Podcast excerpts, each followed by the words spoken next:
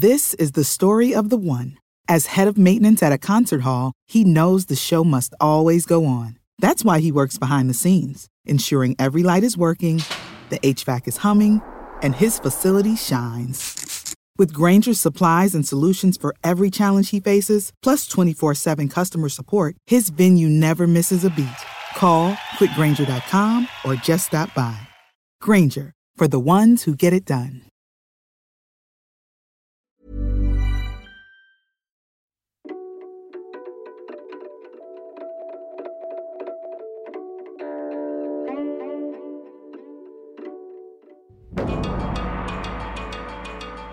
Earlier this year, China announced the discovery of two shipwrecks from the Ming Dynasty, found some fifteen hundred metres below the South China Sea. The headlights of an archaeologist's submarine picked out treasures unseen for five centuries, heaped in piles on the rocky seabed.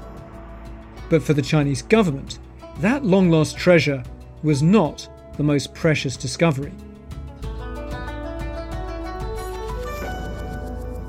Those shipwrecks were a political triumph. I'm David Rennie, The Economist Beijing Bureau Chief, and this week I'm joined by Gabriel Crossley, our China correspondent. And we're asking, why is China scouring the South China Sea for shipwrecks? And how is the Communist Party using archaeology as a tool of nationalism? This is Drum Tower from The Economist. Gabriel, welcome to Drum Tower. Hi, thanks for having me. I must say, even by Drum Tower's standards of doing everything over the internet, we have surpassed ourselves, because normally you and I sit in the same office in Beijing, but you're on the road, so we're still doing it over the internet, as if I was doing this with Alice. Alice is away this week, but I am thrilled to have you here on the podcast. That's right. Maybe someday we'll do it in the same room, but at the moment I'm down in hot and sweaty Guangdong on a trip. Well, it's hot and sweaty here in Beijing, as I'm sure you are willing to believe, because it's been that kind of summer. And frankly, you have chosen a good moment to be away from the madness that is China's capital, because here in Beijing it has been all Qin Gang all the time for more than a month, and I guess it'll die down soon, but I'm sure you can sympathise. It's nice to be away from some of the wilder theories, I have to say. And just to add to the mystery, any previous explanation about him being unwell just disappeared. And now the Foreign Ministry is stonewalling every question they receive. And I know you will believe that because you have been at the Foreign Ministry press conferences in your day, Gabriel. Yeah, they're very good at saying no comment in a slightly insulting way. Someone counted, I think it was seventeen versions of no comment that they gave. So that's close to a record. I know you said that the mystery will come to an end about Qin Gang eventually, but I'm honestly not so sure, David. So you're right, Gabriel. China's former foreign minister, really still no idea what has happened to him. Perhaps, you know, he's in some degree of trouble. Perhaps he is in a lot of trouble. And at that point, we'll talk about him again on Drum Tower. But Gabriel, you are here to talk about your recent deep dive into shipwrecks in the South China Sea, which sounds like the stuff of a Jules Verne novel. How did you come across this story? Yeah, so last October, a team of deep-sea archaeologists discovered two Ming Dynasty ships that had sunk in the South China Sea. One ship had a vast cargo of porcelain cups and vases, and the other one, which was about twenty kilometers away on the seabed, was carrying precious timber. The Ming Dynasty is one of the great high points of Chinese imperial culture. What's the significance of this being a Ming Dynasty cargo? The Ming Dynasty saw China's porcelain industry reach new heights with this very famous sort of blue and white, very distinctive patterns being sold as far away as Europe. The famous Ming vases, broken in many a terrible sitcom. Exactly, yeah, a famously valuable object. And there were plenty of broken ones on the seabed, but also a staggering amount which almost looked as if it had just been made. It's really quite breathtaking. Even though the wrecks were about fifteen hundred meters below the surface of the water, the cargo was still largely intact. So back in May, viewers of the state media channel C C T V got a look at what the ships were carrying. Let's take a look at that. 二零二二年十月，国家文物局考古研究中心、中国科学院深海科学与工程研究所等单位联合开展深海考古调查。在我们 Oh my goodness, there are all these bowls just kind of still stacked up as if it's like a porcelain shop on this very, very deep seabed. And you can see the patterns on the blue and white porcelain. You can see the colors on the glazes of some of them. 不仅是我国深海考古的重大发现，也是世界级重大考古发现。 It's stunning, right? And you can hear the news reporters saying that these wrecks are not just an important discovery for Chinese underwater archaeology, I quote, but have artistic and historical significance for the world. And it's that aspect of it which is really important to China, because these discoveries aren't just something they want to showcase to a domestic audience. They have a bigger geopolitical significance as well. To ask a really obvious question, how come they survived intact so far down and for so long? Yeah, it's puzzling, but the archaeologists think that the cargo is so well preserved because the ships landed on rocks and not sand, so all of this porcelain didn't just get covered by silt and lost.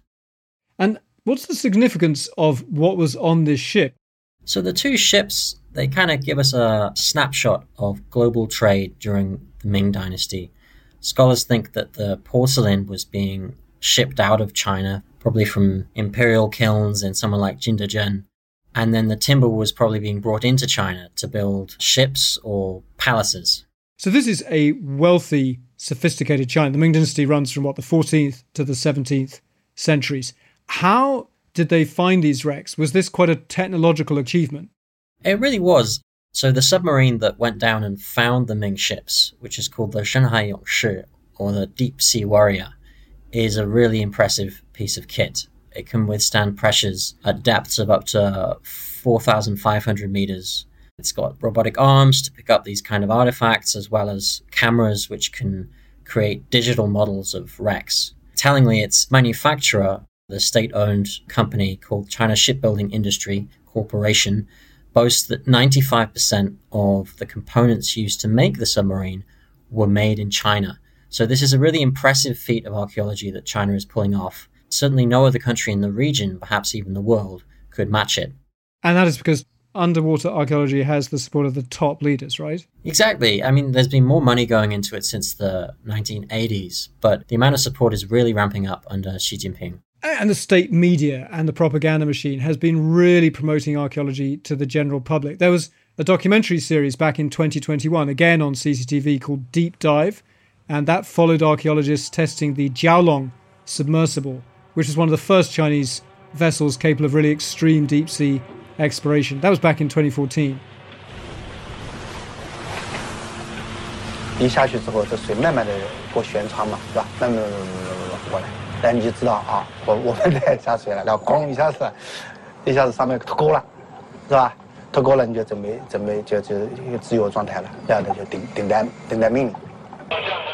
So there you hear the sub captain describing that feeling of being dropped into the ocean. He's saying that you see the water coming up past the windows and you realize, okay, we're underwater now. And then you hear a clunk, and that's the sound of the cable being released. And then he says, "You're on your own." And of course, that's so interesting because this state T V documentary is doing a lot of work. This isn't really only about archaeology, is it? No, exactly. It's showcasing advanced Chinese technology. It's great domestic propaganda. So another submarine called the Fendouzhe, which means striver, will also join the excavation efforts in the South China Sea. And this one can get down to ten thousand meters. So this really speaks to China's very impressive advances in this field. And because of this technology, China is dominating the wreck-finding business. I don't know if it's telling that they use the name Fendouzhe, which is like that, one of Xi Jinping's favourite words, right, for struggle. Maybe I'm thinking too hard about this stuff.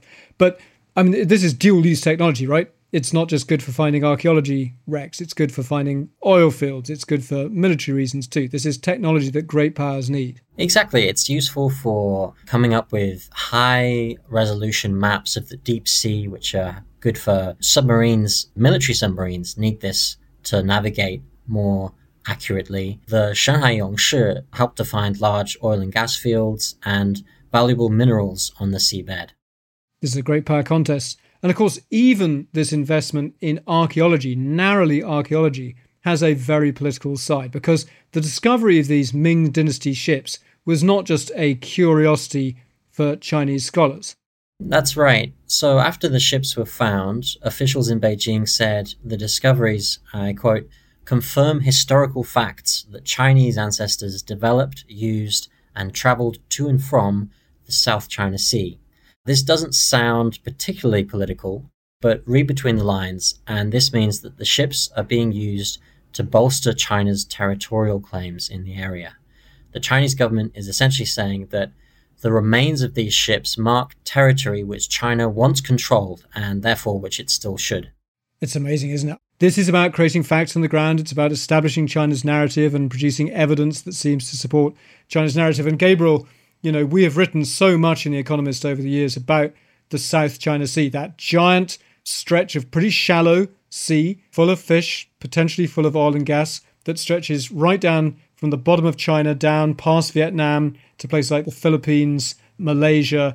And it is contested water, right? Plenty of countries have overlying territorial claims, reefs that they say belong to them. And China has been defending the famous Nine Dash Line, a gigantic claim to the entire South China Sea, right down to the shores of places like the Philippines and Vietnam. Talking of the Nine Dash Line, this emerged in the nineteen forties. It seems to many scholars slightly absurd to kind of use Ming Dynasty shipwrecks to make claims for something which really would have made no sense to the emperors of the Ming Dynasty. But China is willing to be pretty isolated in terms of its claims and its logic in the South China Sea, right? Because an international panel of judges, the Permanent Court of Arbitration in The Hague, put out a formal ruling in twenty sixteen that said that China's claims to have exercised exclusive control throughout history over the entire sea had no evidence at all. And China looked as though it was seriously on the back foot. But of course, Gabriel, you will remember that politics intruded, because the country that actually brought the winning case against China was the Philippines.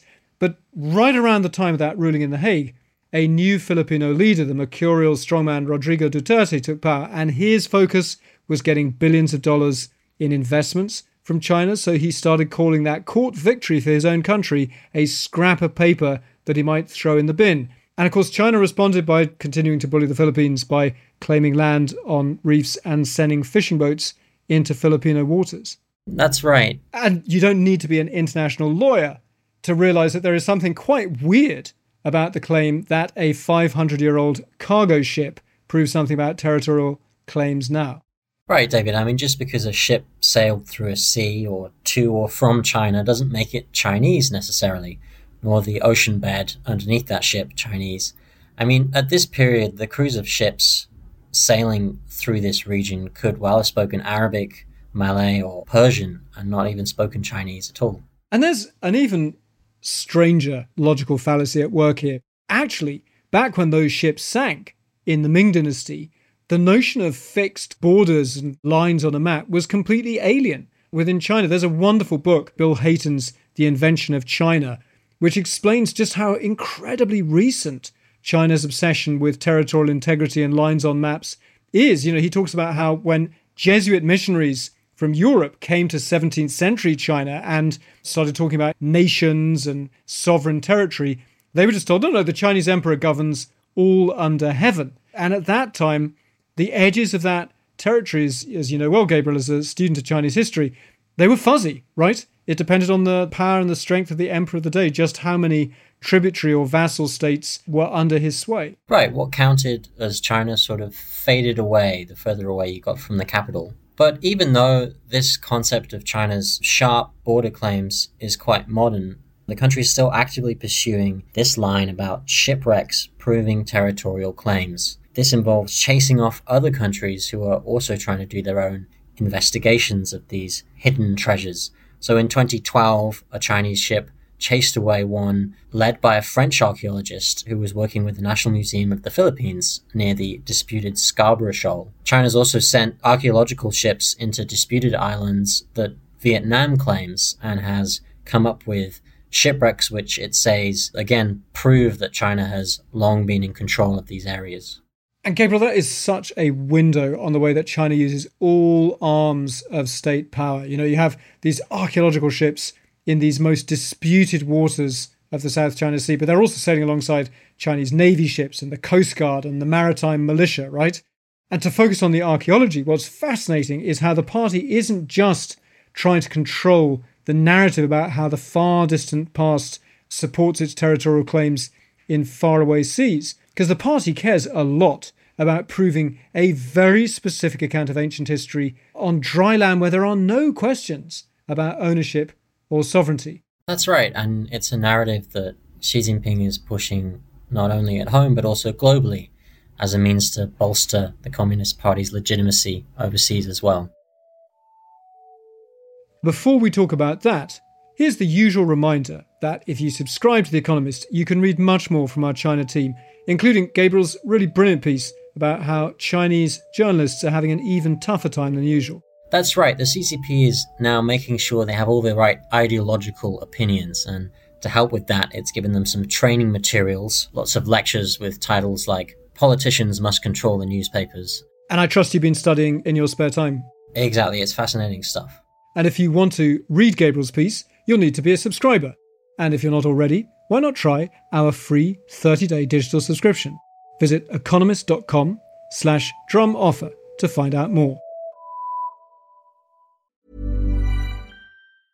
It's that time of the year. Your vacation is coming up.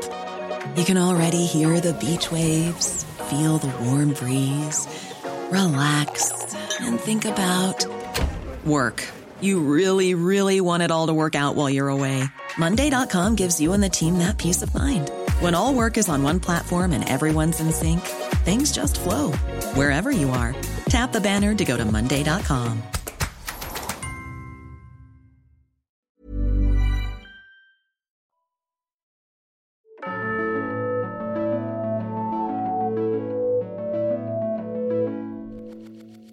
Gabriel, the salvaging of shipwrecks in the South China Sea is about so much more than territorial claims, right? It's about advancing a much more ambitious claim about Chinese civilization and how exceptional it is.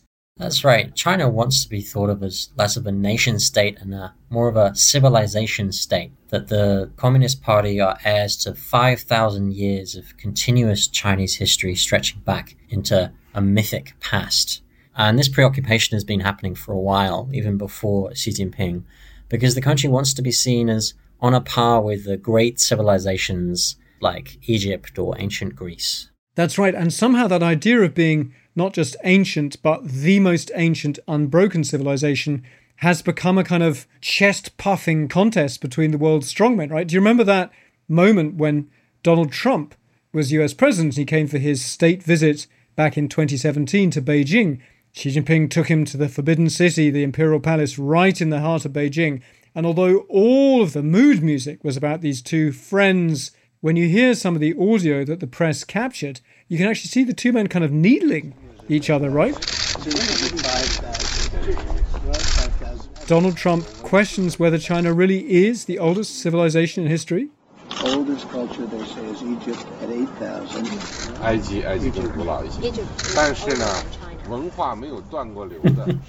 it takes you back, doesn't it? You know, there he is in the middle of Beijing being given this fantastic tour, and he just can't resist. And people like us, we could be traced back to five thousand years ago. Red hair, yellow skin, we call ourselves... You can hear Xi acknowledging that, sure, Egypt is more ancient, but then he gets in his kicker and says, Chinese civilization is the world's only continuous culture.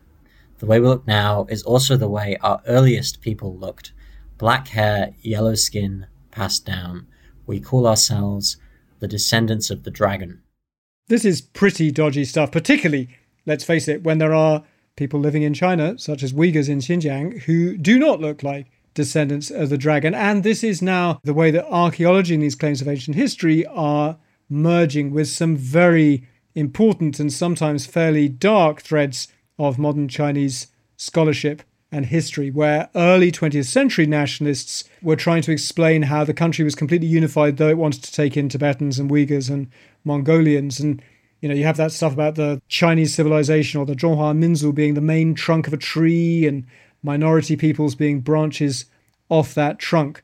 All of this ties together, right? Right. China's nationalists have had a tough time for a while to figure out a way to wrap up all of the country's complexity into a nice, simple, continuing civilization. And of course, you and I agree, Gabriel, that China is undoubtedly a great civilization. And, you know, I think we should also be understanding of the fact that China is rightly proud of having world-class archaeology, not least because the first years of archaeology in China were basically foreigners tramping around China saying what this or that site meant, right? Exactly. And you saw something similar with underwater archaeology, where in the early days when China didn't really have the technology, it was often European salvagers who were the ones finding these ships and then coming up with their interpretations of what they meant. And flogging the contents at kind of foreign auction houses, right? Like the Nanking cargo. Right. I mean, that's a classic example of something which annoyed Chinese scholars. You had a British salvager finding, I think it was a Dutch ship, but full of Chinese cargo, grabbing what he could off the seabed and bringing it back to sell in Amsterdam. And at the time, China sent some people to try and at least buy some of it, but they didn't have enough money.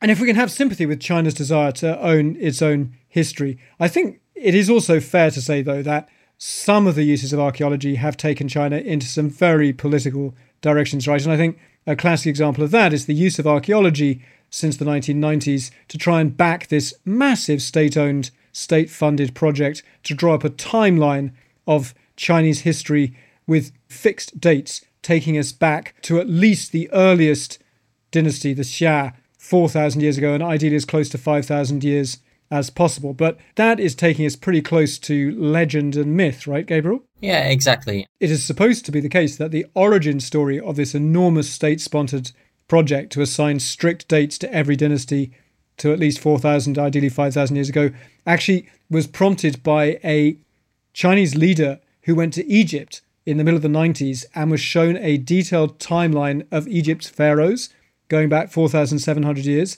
And he came back and actually wrote pieces in the People's Daily and other journals saying that if China couldn't produce similarly precise dates for its dynasties, then a history without chronology can only be called rumour or myth. So exceedingly political kind of justifications for an academic project. And I'm sure a lot of the scholars involved perhaps um, not entirely comfortable with the ways that their discoveries are now forced to fit into the narrative which the state wants.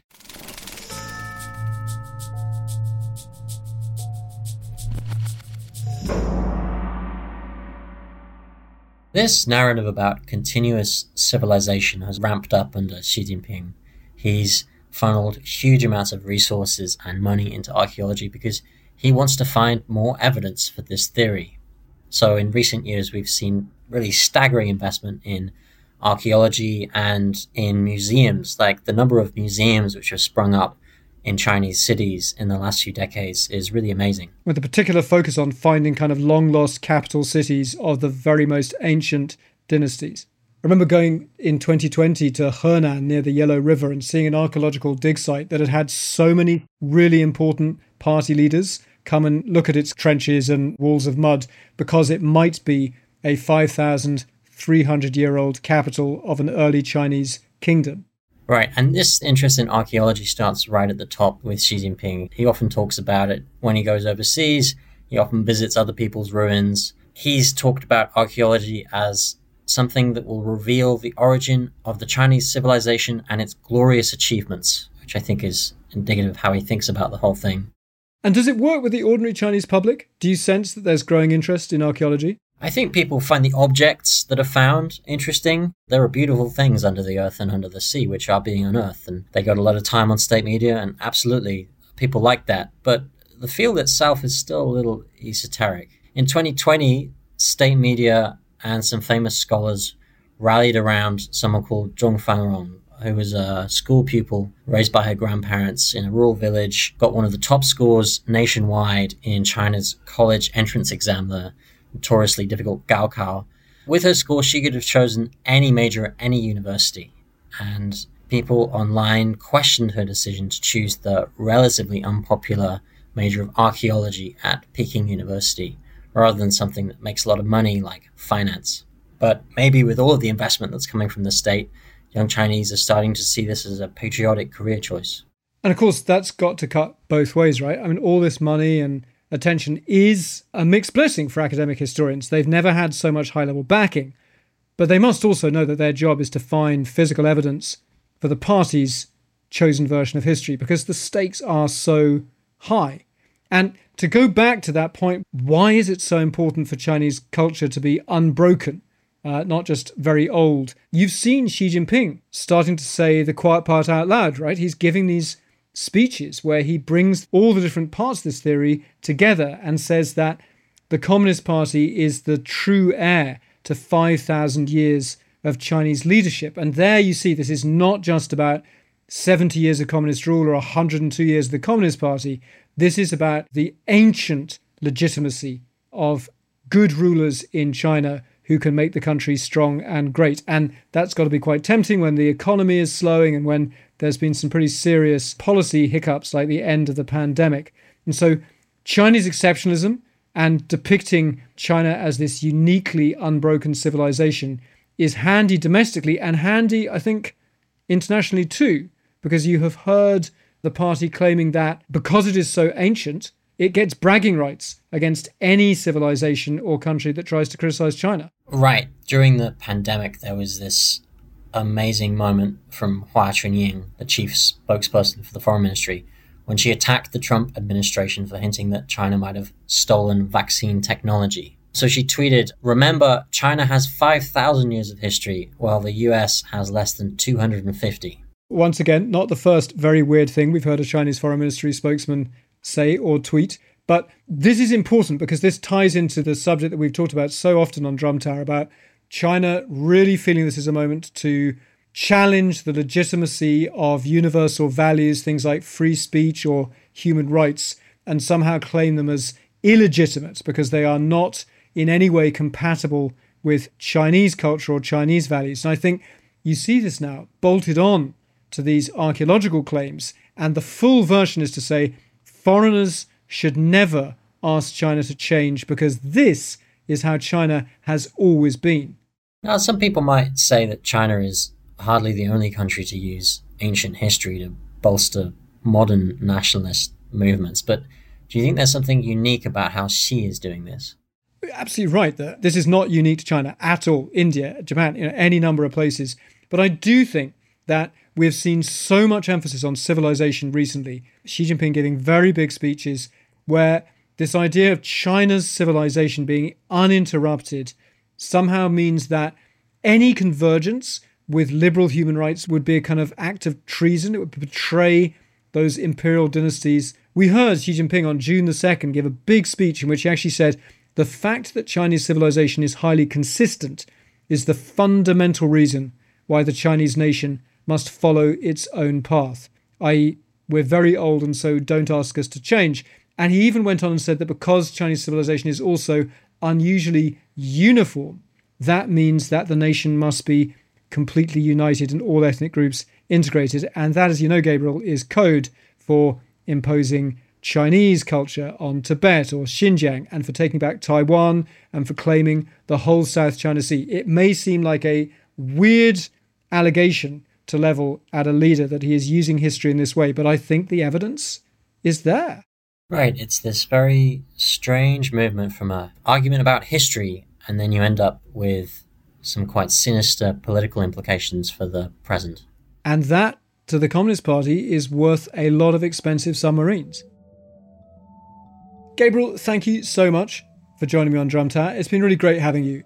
Thank you very much for having me. It's been great. And thank you to our listeners who've been writing to us. We so love knowing where you are in the world as you're listening. So a big thanks to Jean, who emailed us from Montana, Natalie in Milan, Oscar in Colombia, and Bruce in New York, who thinks he may have once spotted me at the bar of the Foreign Correspondents Club in Hong Kong. That probably wasn't me, Bruce, but I enjoyed the rest of your remarks. It's really fascinating. And if you want to write to us, our address is drum at economist dot com. Thank you for listening to Drum Tower, and we'll be back next week. Our editor is Poppy Seaberg Montefiore. Alicia Burrell and Barclay Brown produced this episode. Sound design is by Weidong Lin. The executive producer is Marguerite Han.